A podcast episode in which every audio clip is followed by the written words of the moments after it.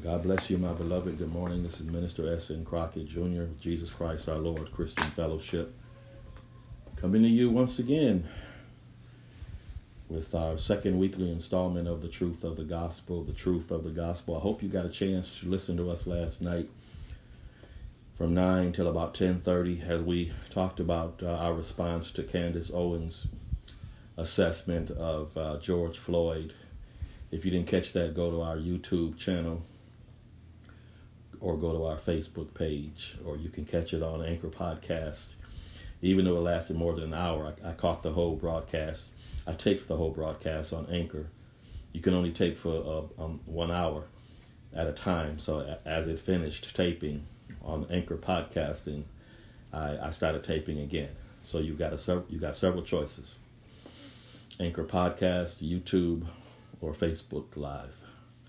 And again, I responded. That was my part one response. I gave the social response and the constitutional response to Candace Owens. Uh, she said that uh, we, we should not celebrate George Floyd. He was a thug. She went back to his criminal record, uh, which I thought was very unfortunate because we've all made mistakes.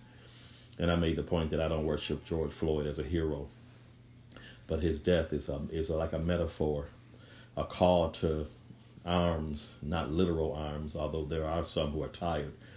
There are some who are tired of nonviolence. There are, there are some who are tired of thoughts and prayers. There are some who are tired of all these hashtag gestures, and they're ready to take up arms. And so I hope that the uh, that the um, empathy and sympathy that we're experiencing from white people around the world, I hope it's enduring. I'm not going to be here and sit here and be cynical and negative and say it's not but I hope it's enduring because as humans we do tend to get amnesia. And I made the point yesterday.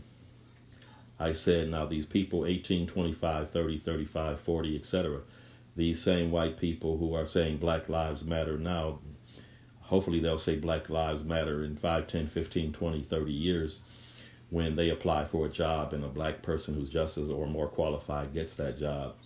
Hopefully they'll say Black Lives Matter when their son brings home a white fiance or their daughter brings home a black fiance. Hopefully, they'll say Black Lives Matter uh, uh, going forward, not just in the streets, but in the suites. As Hosea Williams said, he said, We've got to take the movement back from the suites back to the streets. Hopefully, black lives will continue, will, will continue to matter, not just in the streets, but once we make it back to the suites. And so there's a lot of work that has to be done because those those protests are going to eventually end. They're not going to continue indefinitely. They're going to have to eventually end, and once they end, as Martin Luther King would say, where do we go from here? Then what? But it's not just white people who have a lot of work to do. It's also African Americans, Africans, and African Americans who have a lot of work to do. Again, Dr. King said in his um, uh, sermon, "Remaining Awake Through a Great Revolution," he said. Uh, um, now that doors are opening, he was talking about it in the 1950s and 60s. He said, now that doors are opening, African Americans have to be ready to go through those doors. So Dr. King didn't just, he didn't preach a mushy, uh, you know, give us, give us, give us, give us, give us, but he also preached and taught social or corporate and personal responsibility. He said, now the doors are opening, we've got to be ready to go through those doors he made the comment. He said it's not going to be enough to be a good Negro teacher, a good Negro barber or, or, or beautician, a good Negro preacher, a good Negro business person, a good Negro uh, real estate. He, he was saying now we've got to be willing and able to deal with the whole world. We've got to be willing and we, we've got to be willing and able to deal with the whole world. He said now that integration, of course, again, this is in the context of the 1950s and 60s he said that we've got to be really, we can't just deal in the Negro, which was the common word used then. We can't just deal in the Negro setting. But now he said it's not going to be enough to be a good Negro uh, accountant, etc., a good Negro lawyer. Uh, I, I, I apply that to myself as a preacher and a teacher. I can't just be a preacher or teacher in a Negro church. I can't just preach and teach the Negro style of whooping, etc. Suppose the Lord wants me to preach in Russia or teach in China or preach in France or teach in South Africa or preach in uh, Germany or teach in Canada. I can't just be a good Negro preacher or teacher. I've got to be able to preach and teach the gospel of Jesus Christ no matter what setting I'm in. So anyway, we hope that these are going to be some long-lasting um, um, effects. Uh, I'm amazed, as, as, many are, at the white support. Uh, young white people, middle age, older white people, etc. I'm, I'm amazed. I hope it's a moving of the Holy Spirit. I hope it's a move of God. I hope there's a positive outcome. I hope I hope I hope that this is um, not just window dressing. It doesn't appear to be, but only time will tell. Again, I'm not going to be negative or cynical, uh, but only time will tell. Because as humans, we do tend to get amnesia about certain things. Uh, the Bible even says that the apostles often had to remind their disciples, "Let me remind you about what I taught you." You know, X amount of years ago uh, about Jesus Christ, etc. So anyway, we're going to continue our study uh, in Ephesians this morning, chapter 1. We left off at verses 13 and 14. We're going to pick up there. I'm going to try to finish the chapter. If not, I'll come close to it. And if we don't finish, we'll pick up, Lord willing, Thursday at 8 p.m. I did give what I my response to Candace Owens was part one. That was the social, and then I went to the Constitution. So I gave a social constitutional argument. My part two argument will be a spiritual, scriptural rebuttal of what she said.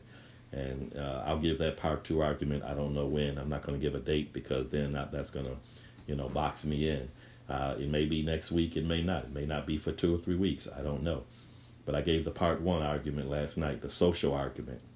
And then I went into the constitutional argument. I covered most of the amendments to the Constitution and showed how those amendments have not been fairly applied and consistent, consistently applied to the black man, to African Americans, uh, the first, the second, the fourth, the fifth, the sixth.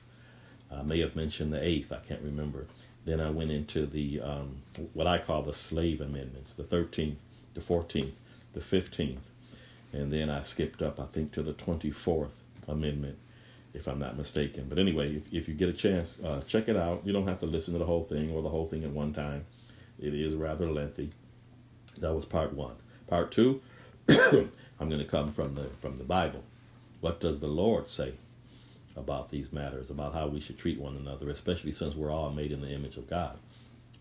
White people are not made in the image of God, and then black people, to the exclusion of black people. There, there was a very pernicious, and I don't want to get too much into it because I got to get into Ephesians, but there was a very damnable, pernicious doctrine taught during the time of slavery. It was called pre-Adamism. Right? Those of us who are Christian, evangelicals, if you will, those of us who are Christian, we believe that Adam and Eve were the first two individuals to, uh, uh, human individuals, I should say, to uh, live on the earth. That God created Adam and then created Eve after He had created created everything else, the animals, etc we believe those of us who believe who, who believe in the literal interpretation of the Bible. But there was a teaching during the time of slavery. You, you cannot enslave someone unless you convince that person that he or she is inferior. You can't. You cannot enslave someone uh, and, and, and have that person believe that you are equals. It's not going to work. So, in order to uh, enslave the black man, there was this doctrine called pre-Adamism, and this doctrine was taught in many white churches not, not, not just in the scientific community, but in many white churches. It was taught that the black man came from a, a pre Adamic lower life form, uh, some life form, bestial life form that existed on earth before Adam.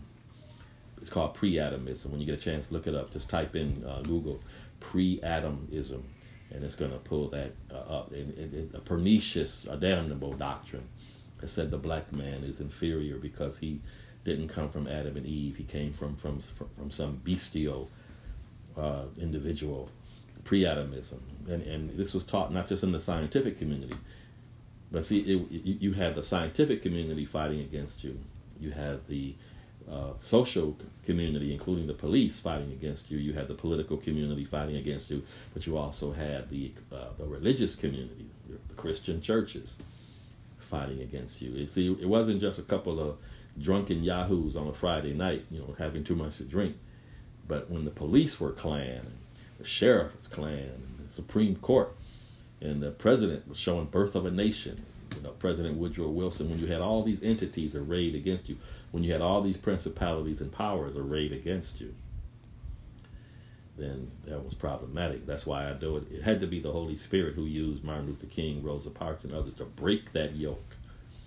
The, the Bible says the anointing breaks that yoke, and it had to be the Lord because that was that was a vicious yoke, and uh, we can't go back. All right. Anyway, God bless you. Let us pray, Father, in the name of the Lord Jesus Christ. We bless you. We thank you.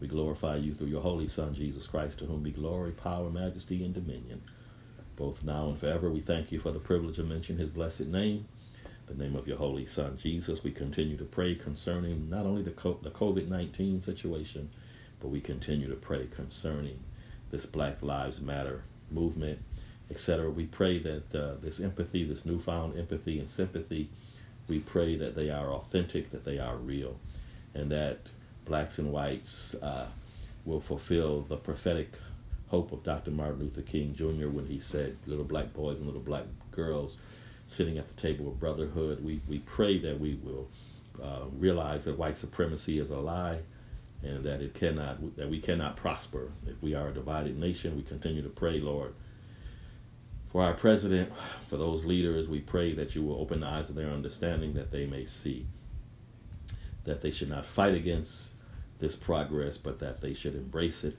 We pray, Lord God, that your good, acceptable, and perfect will be done through Jesus Christ. I pray that the words I speak today concerning Ephesians. I pray that they will be uplifting, edifying, Lord. To your people, we, we, we rejoice in the reports that we're hearing, Lord, about churches being sustained uh, through offerings, etc., in the midst of the uh, COVID pand- pandemic. We praise you and glorify you. We know it's your church, Lord. It's your body, Jesus, and we know that, that you're not going to allow your body. You said the gates of hell would not prevail against it. And so we know if the gates of hell don't prevail, that other gates will not prevail either, including the gates of destruction, financial destruction. Lord, we thank you. We thank you for answering that prayer, Lord. You're the only true and living God. We didn't pray under any other God because they wouldn't have been able to hear us because they are idols. They are the wicked works. They are the wicked works of men's wicked imaginations. We thank you through Jesus Christ our Lord. Amen and amen. All right, God bless you, my beloved. God bless you. We're going to go into Ephesians chapter 1. And we're going to pick up at verse 13. I'm just going to hit on verse thir- verses 13 and 14 for a few minutes because I covered those already. This is just a, a, a slight review. All right. Let me read first Ephesians 1 13, 14. In whom you also trusted, talking about the Lord, right? In whom you also trusted. After that, you heard the word of truth, the gospel of your salvation in whom also after that you believed, you were sealed with that Holy Spirit of promise. Paul is giving the steps that it took to be saved. You trusted in Jesus after you heard the gospel, right? Faith comes by hearing. You trusted in Jesus after you heard the gospel, the word of truth, not just my truth. You know, people talk today about walk in your truth. No, Paul says the word of truth, the gospel, the good news concerning Jesus the gospel of your salvation, in whom also after that you believed. It's not enough to hear the gospel, you've got to believe the gospel. After you believe, Paul said you were sealed with the Holy Spirit of promise. That's why your salvation is eternal, because you were sealed. God has hermetically sealed all believers. We're sealed. No one can break that seal. No one can break that seal except God Almighty, and He's not going to break it. No demon, no preacher, no bishop, no pope, no prelate, no pontiff, nobody. Nobody can break that seal except God Almighty. That's why our salvation is eternal through our Lord and Savior Jesus Christ.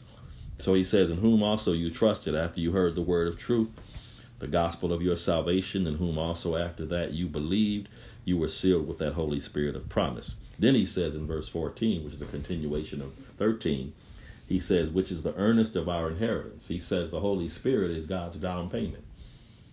So if God is giving a down payment, He's going to make good on everything else. Just like if you want to buy a house, you put up earnest money. And you're not getting that earnest money back. If you change your mind about, oh, we don't want this house, you're not getting that $10,000, $20,000, $30,000 back of, of earnest money. And the Bible says in verse 14, the Holy Spirit is the earnest of our inheritance. It's the earnest, like earnest money. E A R N E S T, the earnest of our inheritance, until the redemption of the purchased possession. Until the Lord comes to redeem us, until he comes to change the, our corruptible bodies into incorruption, and our mortal bodies into immortality, which is the earnest of our inheritance until the redemption of the purchased possession unto the praise of his glory. All right, so that, those are verses 13 and 14. That's where we last left off. Uh, let's see, today is Sunday, so we last left off there. That had to be Thursday. All right, now we're going to go into verses 15. I'll see if I can finish uh, chapter 1, but if not, then we'll just finish it on Thursday. That was next Bendy the egg machine. Mm-hmm. Say what? Bendy the egg machine. Okay, all right. All right, so let me read 15 through 23, and then we'll take it from there. Wherefore I also, after I heard of your faith in the Lord Jesus and love unto all the saints, cease not to give thanks for you, making mention of you in my prayers, that the God of our Lord Jesus Christ, the Father of glory, may give unto you the spirit of wisdom and revelation in the knowledge of him. The eyes of your understanding being enlightened, that you may know what is the hope of his calling, and what the riches of the glory of his inheritance in the saints He's speaking to these Ephesian Christians. And what is the exceeding greatness of his power to us who believe, according to the working of his mighty power, which he wrought or worked in Christ when he raised him from the dead. Hallelujah. When he raised when he raised him from the dead and set him at his own right hand in the heavenly places, far above all he exalted Jesus. He bodily raised him from the dead, far above all principality and power and might and dominion and every name that is named, not only in this world, but also in that which is to come. There is an age to come. The Jews call it the Messianic age. There is an age to come beyond this world. And he has put all things under his feet and gave him to be the head, gave Jesus to be the head over all things to the church. We are the church, we are the body of Christ. He is the head. He's the supreme head of the church and gave him to be, head, be the head over all things to the church, which is his body, the fullness of him that filleth all in all. So I read from the King James Version. That was Ephesians 15 through 23. So let's go into 15 20 through 23, see if we can finish it today. And again, if we don't finish, we just don't finish. All right, verse 15.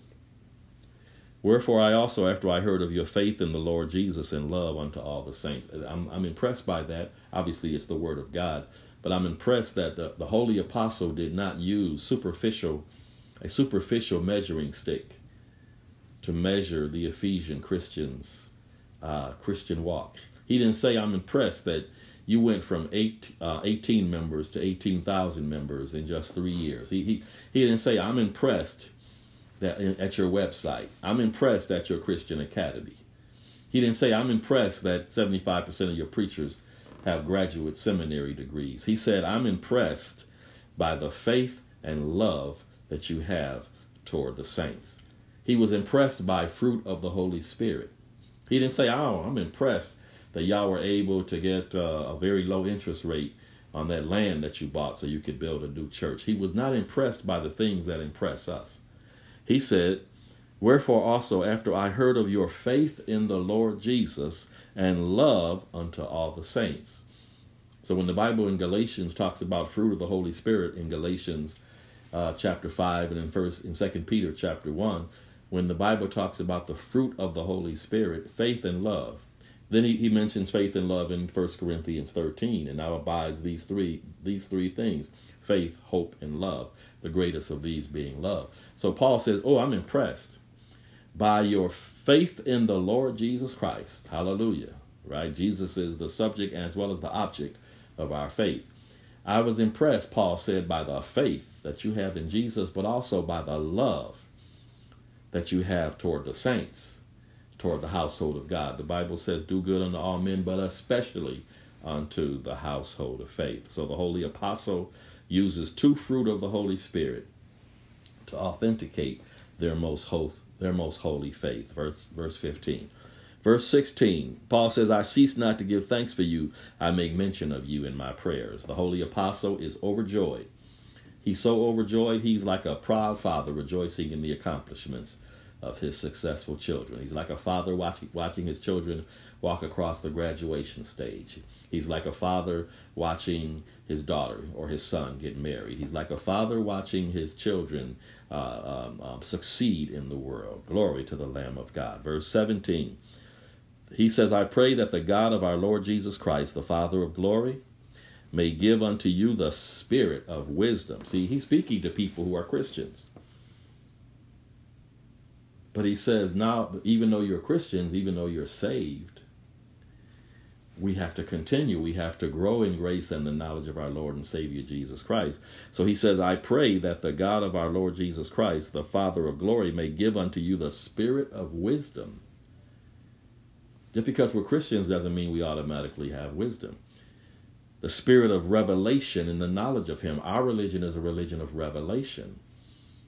Jesus said to Peter, when Peter uh, confessed that Jesus is Messiah, Jesus said, Flesh and blood didn't reveal that unto you, Peter. There's no need in you patting yourself on the back. But my Father who is in heaven revealed that unto you. And I say unto you, you are Peter. And upon this rock I'll build my church, and the gates of hell will not prevail against it. So our religion is a religion of revelation. You can't even come to God. You can't even come to Christ unless he is revealed unto you by the Holy Spirit. You can't. You can't. We we we have nothing to boast about. He's going to say in chapter 2, by grace you are saved through faith, and that not of yourselves. There's nothing in our salvation that is of us. It's strictly a working of the Holy Spirit in our lives. It is strictly the mercy and grace of Almighty God. Grace, G R A C E. God's riches at Christ's expense. We cannot, we have nothing to brag about. There is nothing that we can brag about. God says, I'll have, I'll have mercy on who I'll have mercy, and I'll have compassion on who I'll have compassion. We have nothing to brag about. It's strictly a moving, a working of the Holy Spirit.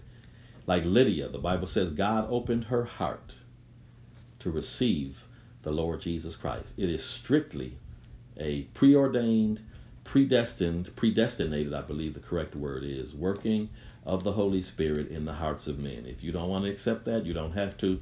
That's Bible. Matter of fact, it's a it's a theme that's very uh, um, heavily used here in the Ephesian letter. It's it's it's a preordained, predestined working of God in the lives of men. God was and what God was in Christ, the Bible says, reconciling the world unto Himself. God knew Adam and Eve would sin. He didn't make them sin, but he knew they would sin because he's God. He knows all things. God knew Adam and Eve would sin.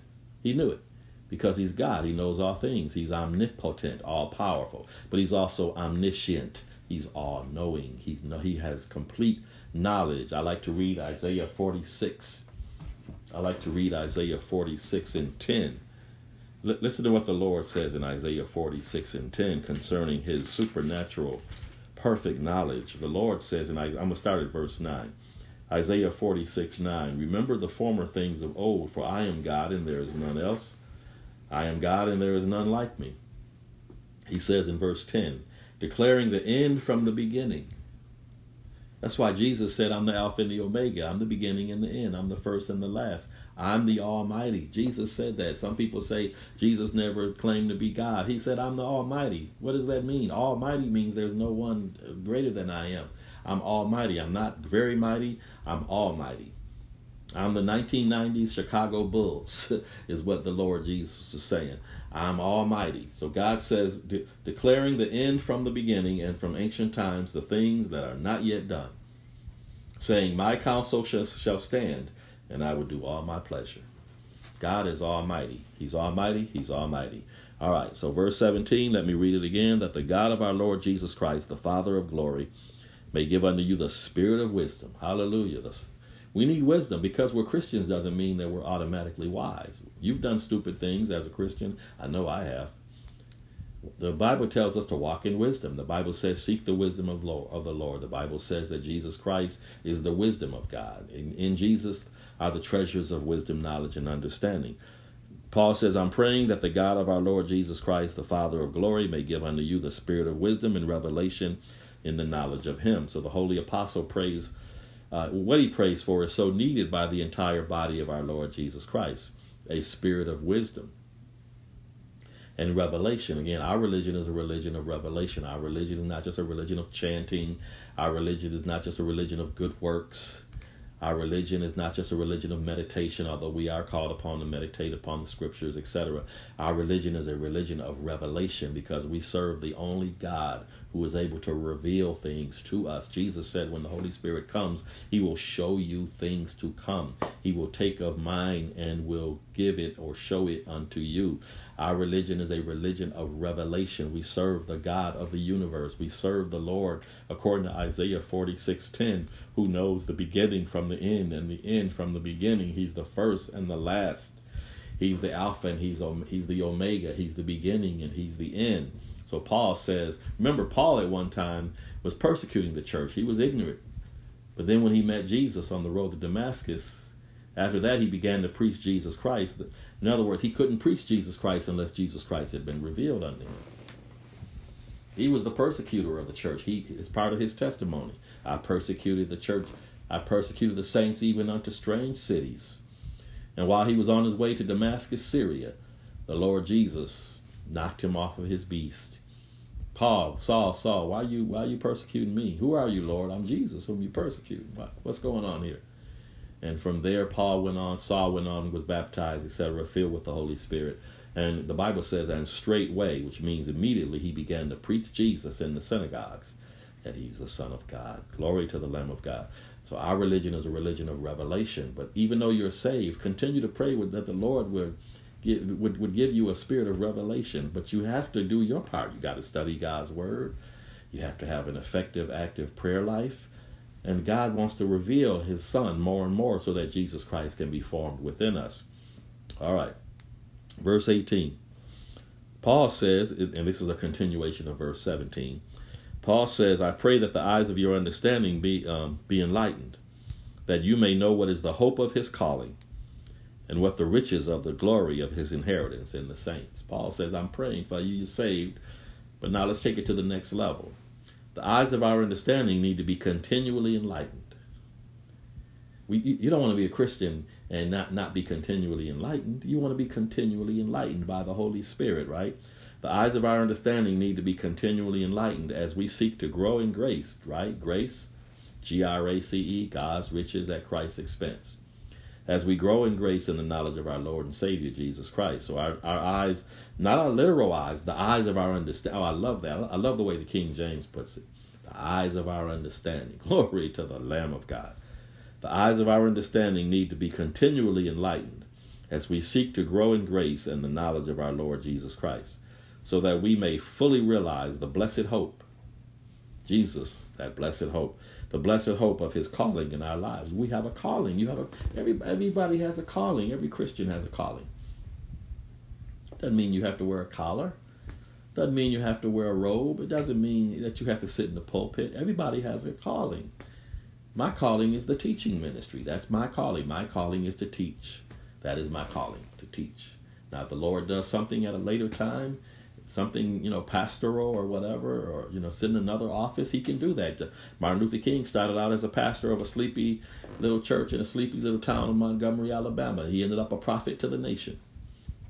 So, the, the you know, Jeremiah and, and other of these uh, men, they came out of the priesthood.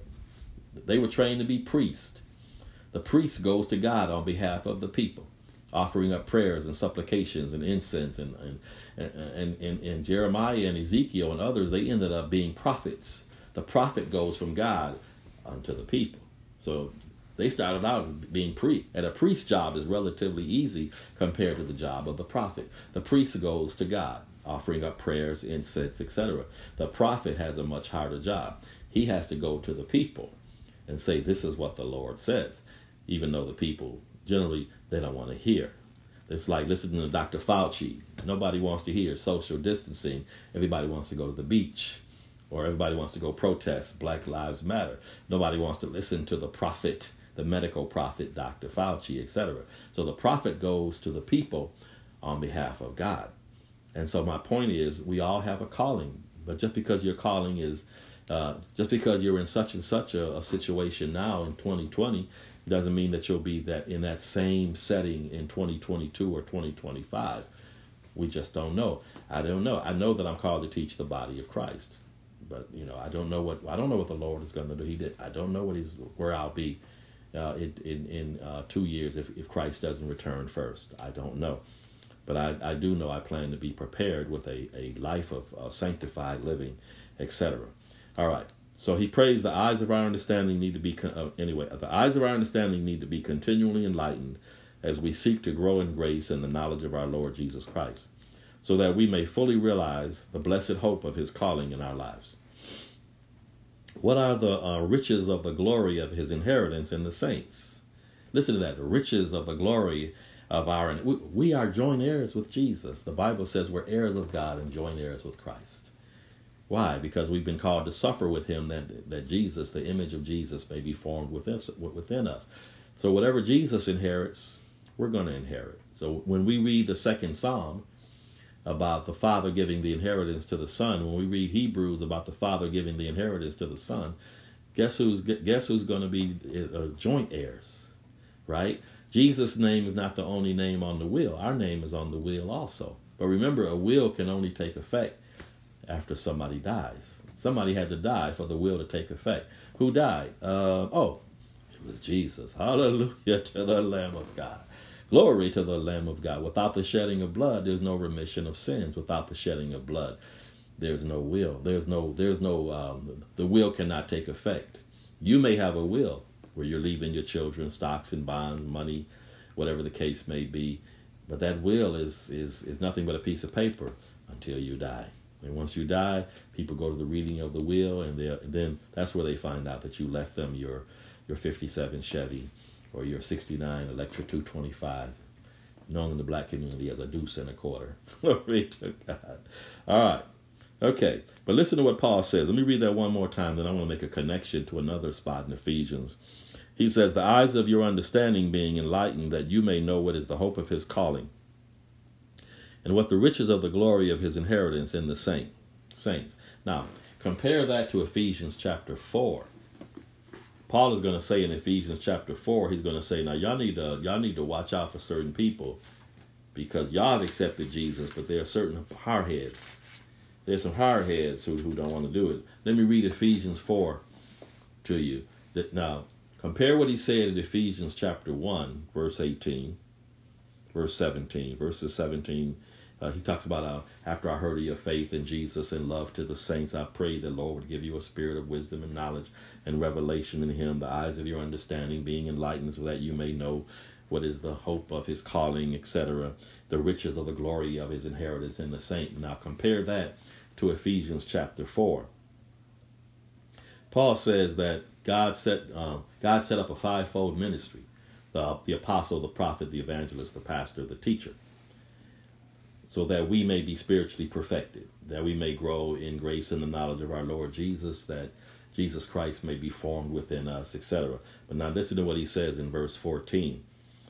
He says that uh, what he says in verse 13, the Lord did all this so that we um, so that we can all come to the unity of the faith and the knowledge of the Son of God, which is Jesus, unto a perfect man, a mature individual, unto the measure of the stature of the fullness of Christ that we henceforth be no be no more children tossed to and fro, carried about with every wind of doctrine.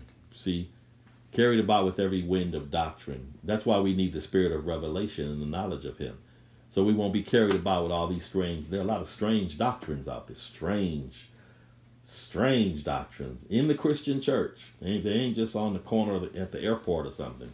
Not just people burning incense in the airport or people selling you know, bean, bean pies on the corner. I'm talking about there's some strange doctrines in the Christian church that are that are festering like a sore, like a wound, and many people are embracing them.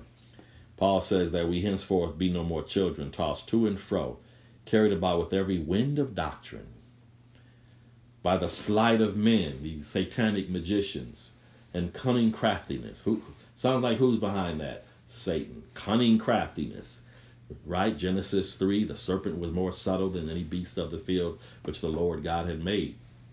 The serpent deceived Eve through his subtlety. Paul says, I, I, I pray that your hearts not be uh, deceived by the subtlety uh, from the simplicity of the gospel. He said that to the Corinthian Christians. He says that we henceforth be no more children tossed to and fro and carried about with every wind of doctrine by the sleight of men and cunning craftiness whereby they lie in wait to deceive. You hear that? But speaking the truth in love may grow up into him in all things which is the head, even Christ, from whom the whole body fitly joined together, the body of Christ, you and me, and compacted by that which every joint supplies, according to the effectual working in the measure of every part, making increase of the body. He's still talking about the body of Christ being nourished, as the human body would be nourished. But listen to verses 17 to 19. This I say, therefore, I testify in the Lord, that you henceforth not walk as you used to walk. Do not walk as your friends down the street who are not saved. Do not walk as other Gentiles walk in the emptiness of their mind. Having the understanding darkened. Remember, it said we were enlightened, the eyes of our understanding were, were uh, in, uh, um, um, opened right? We were in darkness, but God called us out of darkness into his marvelous light. Remember, Paul says in Second Corinthians 4, verse 6, that the God who um, who said, Let there be light in Genesis, that same commandment shined in our heart to call us out of darkness, to call us out of satanic darkness into the marvelous light of our Lord and Savior, Jesus Christ. So he says here in verse 17, This I say therefore and testify in the Lord, that you henceforth walk not as other Gentiles walk in the vanity of their mind, emptiness. Having the understanding darkened. See, we're in the light. Jesus said, I'm the light of the world. Follow me. You won't walk in darkness. Having their understanding darkened, being alienated from the life of God, even though God came to save Jew and Gentile. Alienated from the life of God. Watch this. Through the ignorance that is in them. In, in, in, in, in this case, willful ignorance. You, you, they don't want to hear the gospel because they want to do their own thing. They they would rather live their own life for 90 years or 100 years and then spend eternity separated from God than to live God's way for 90 years or 100 years and spend eternity in the presence of God, Jesus, the holy apostles, the holy angels, all the saints. What a what a pitiful trade-off. You would rather live your own life following your own lust, your own desires, for 90 years, 100 years, 75 years, 70 years, whatever the case may be, and then spend eternity separated from Almighty God. Eternity, not not not you know a thousand years, not a hundred years, even though that would be too long. Also, a eternity, which means never ends. Just because you know, is, is our your 90 years that important? Think about it now. Think now. You're a, you're a rational thinking individual here. You would rather live your own life. You would rather deny the Lord Jesus Christ and live your own life for 90 years and be lost for eternity. Why not do the smart thing and say, I'm going to live for the Lord. I believe in Jesus, that He died at the cross for my sins, and the Father bodily raised Him from the dead. I believe that, and I'm going to follow the Lord Jesus Christ so I can dwell with Him for eternity. It, it's just the smart thing to do. It, it's just it's just the smart thing to do. It, and, and, and being a rational, uh, not, not rational in the negative sense, but being a thinking individual, being a, an individual who wants to make the best decision.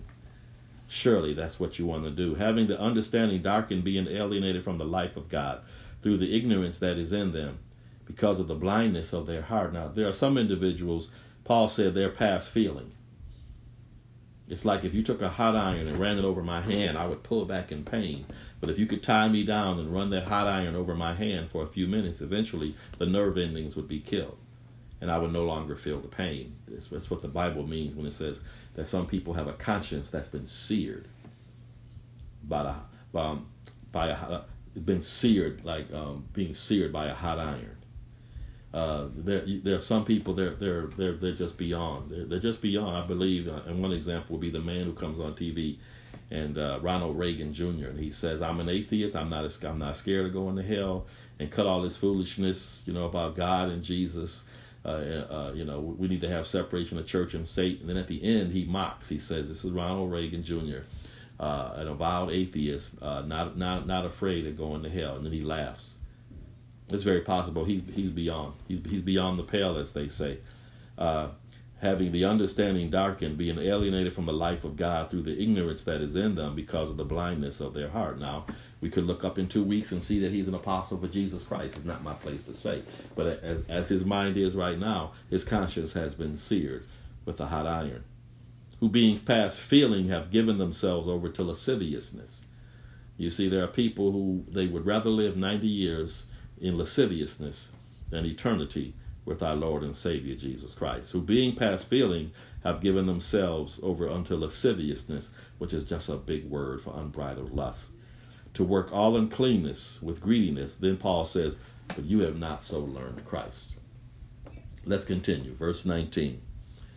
What is the, and, and I'm praying that you will know what is the exceeding greatness of his power to us who believe according to the working of his mighty power. Verse 19. Let's see if we can finish Ephesians chapter 1. Verses 19 and 20. Let me read verse 20. Which he, which he wrought in Christ, wrought, which he worked in Christ which he accomplished in Christ, when he raised him from the dead and set him at his own right hand in the heavenly places. Verses 19 and 20. It's possible that we don't realize that the same power that raised our Lord Jesus from the dead is at work in us. Paul said, I pray that the eyes of your understanding would be enlightened and that you would know what is the exceeding greatness of his power to us who believe See, Paul is not speaking to unbelievers. These epistles are not written to unbelievers. They're not written, they're written to believers. Paul, an apostle to the saints at Ephesus, to the saints in Galatia, to the saints in Cappadocia, Peter, an apostle to the saints in Asia Minor, James to the brethren, the 12 tribes scattered abroad.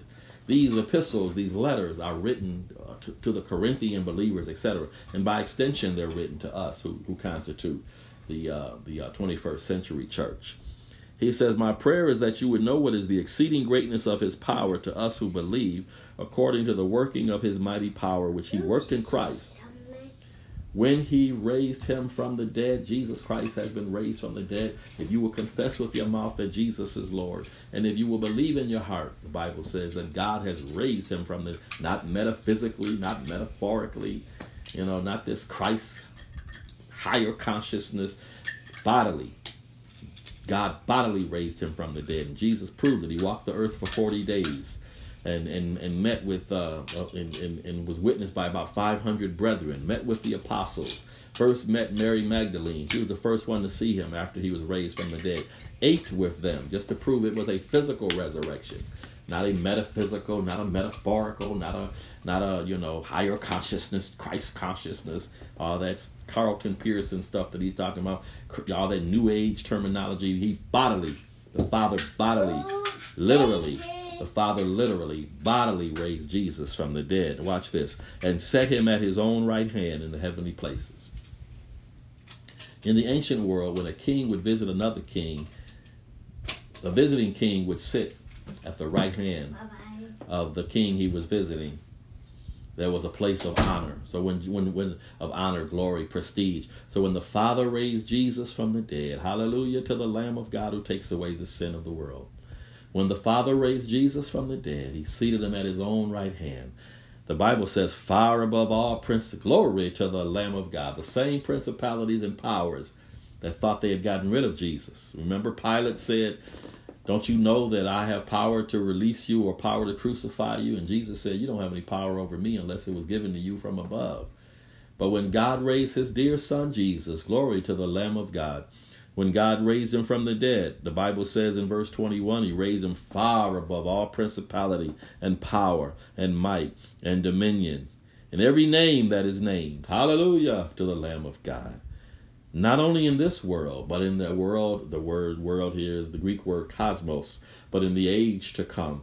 There's, the Jews call it the messianic age. There's a messianic age to come. Not only in this world. See, some people believe in what's called the annihilation theory. When you're dead, you're dead. That's it. Ashes to ashes, dust to dust. The Bible says not only in this world, but also in that which is to come. Some Bibles might say the age to come. That's an accurate translation because the Greek word is cosmos in the age to come. Right? Verse 22 and has put all things under his feet. Glory to the Lamb of God. The same feet that were pierced for our transgressions. Glory to the Lamb of God. Has put all things under his feet and gave him to be the head. The Father has exalted him. Hallelujah. Oh God, God, why have you forsaken me? The Father has exalted him and put all things under his feet and gave him to be the head over all things. Jesus is the only head of the church. Jesus is the only head. Jesus is the only head of the church. If the if the Catholics want to, you know, have a pope, that's on them. Jesus, hallelujah to the Lamb who takes away the sin of the world. Jesus is the head of the church. If other churches want to have a, a, a head of the church, Jesus, hallelujah, is the head of the church. I want the Pope, I want these other individuals to show me the marks in their hands, to show me the marks in their side, to show me the marks in their feet. Jesus, hallelujah. Jesus is the head of the church.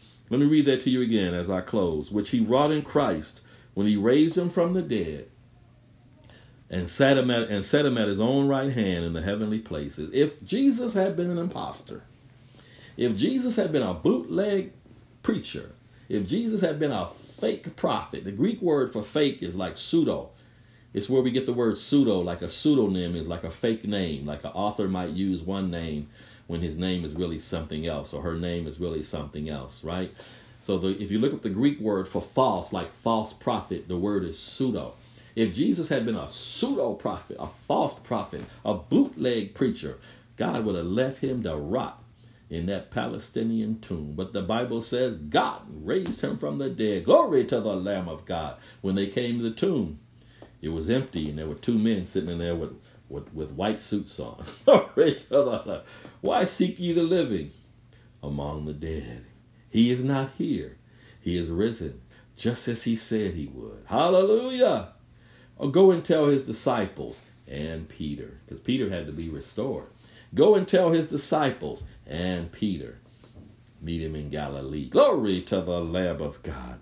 Set him at his own right hand in the heavenly places, far above all principality and power, might, and dominion, and every name that is named, not only in this world. Ah, see, too many people are just concentrating on this world. And I know we got to live in this world, but it says not only in this world, but also in that which is to come, the messianic age. Right? It has put all things under his feet and gave him to be the head over all things to the church, which is his body. You you've been born again, you're saved, you're a Christian, you're in the body of Christ. You may be Baptist, you may be Presbyterian, Methodist, Episcopal, Pentecostal, four square, five square, six square, full gospel, you you may be Church of Christ, Church of you know uh, uh, uh, Hard Rock. Uh, what, what's that called? The, the Primitive Baptist, a Hard Shell. You're the body of Christ if you believe in our Lord and Savior Jesus Christ. That He was crucified through weakness, through voluntary weakness. Yet God raised him from the dead with power and glory. And when Jesus was raised from the dead, he said, All power, hallelujah.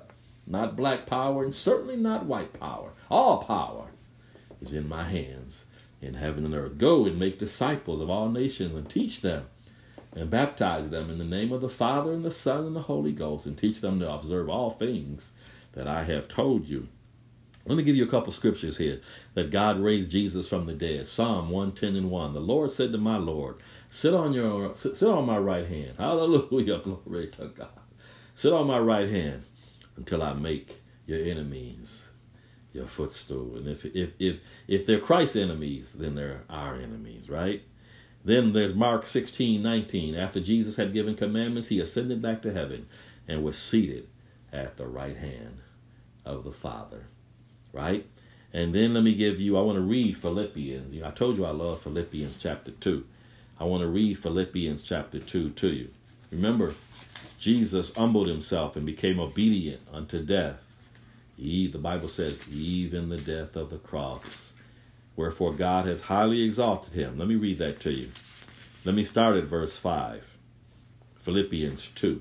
It's called the kenosis and the hypostatic union, where Christ voluntarily gave up the outward trappings of his deity, of his Shekinah glory, and, and tabernacled among us. The right, right, the word was made flesh and tabernacled among us, and we beheld his glory. Hallelujah. The glory is of the only begotten of the Father, full of grace and truth. Glory to the Lamb of God. Let me start at verse 5. Let this mind be in you, and then I'm done. Let this mind be in you, which was also in Christ Jesus, who being in the form of God, he thought it not robbery to be equal with God. He thought it not robbery to be equal with God. Those people, oh, Jesus never claimed to be. He thought it not robbery to be equal with God. Right? But made himself of no reputation. He took upon him the form of a servant, right? The word was made flesh and dwelt among us. When you saw Jesus, he looked like a Jewish uh, man. Uh, first, a carpenter's son, a carpenter himself, and then he looked like a rabbi. Oh, here comes Rabbi Jesus of Nazareth. Oh, hey Jesus of Nazareth, how you doing today? Tell tell tell tell your tell, your mama uh, Mary and your daddy Joseph. Tell them I said hello. Hope to see him at the synagogue on on on Sabbath. When we see him, Isaiah said, There's no beauty that we should desire him. Glory to the Lamb of God. He became flesh so that he might identify with our struggles, our fears, our shortcomings, our failings, which were in our many. Who, being in the form of God, thought it not robbery to be equal with God. He made himself of no reputation. He took upon him the form of a servant and was made in the likeness of men. God was in Christ, reconciling the world unto himself he, and being found in fashion as a man, he humbled himself and became obedient unto death. Father, take this cup from me, nevertheless, not as I will, but as you will.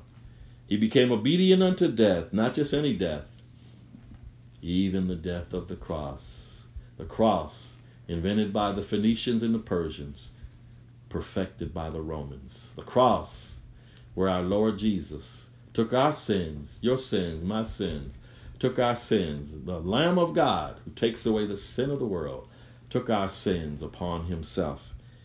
Was was was was hung between heaven and earth as though he were fit for neither.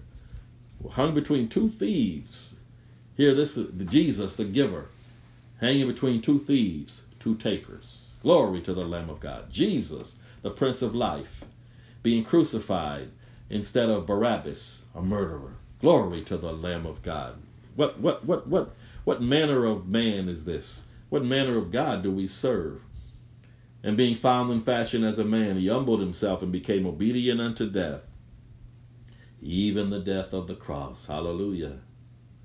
Wherefore God also has highly exalted him. Didn't Paul say that in, in, in Ephesians? God has highly exalted him and given him a name which is above, above every name that at the name of Jesus every knee should bow of things in heaven and things in earth and things under the earth, and that every tongue should confess that Jesus Christ is Lord to the glory of God the Father. God bless you, my beloved. That was Ephesians chapter 1. We are done with Ephesians chapter 1. We're going to pick up with Ephesians chapter 2 on, uh, Lord willing, on Thursday.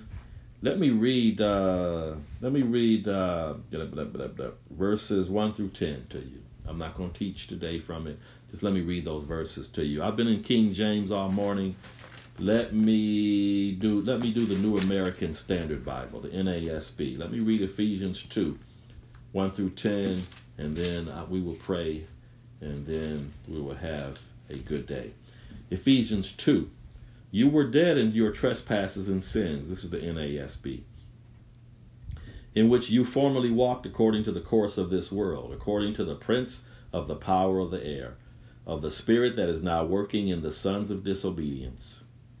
Among them we, we too all formerly lived in the lust of our flesh, indulging the desires of the flesh and of the mind, and were by nature children of wrath, even as the rest. But God, being rich in mercy because of his great love with which he loved us, even when we were dead in our tra- transgressions, made us alive together with Christ.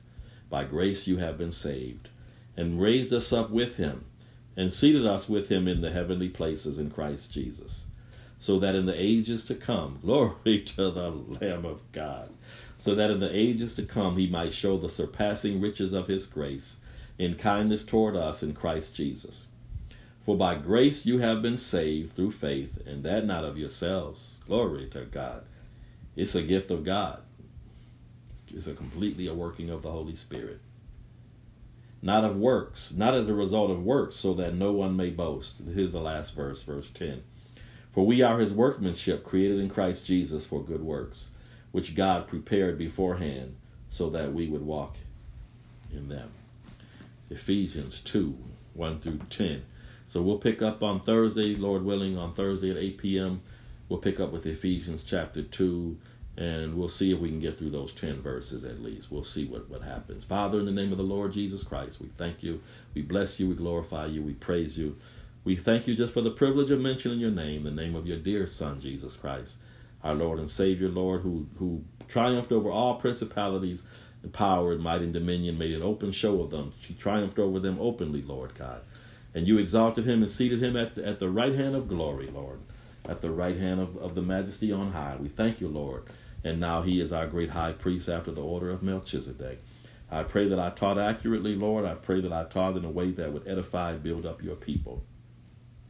I pray that as a result of this preaching and teaching and preaching and teaching all over the world, I pray that there will be fruiting gifts of the Holy Spirit manifested according to your good, acceptable, and perfect will. I pray, Lord, we continue to pray and rejoice in those churches who are being sustained in the midst of the pandemic. We praise you and thank you that you're sustaining them, Lord. We con- we pray that you'll continue to do so, that you'll continue to bless those leaders, those pastors, those shepherds, those bishops, Lord.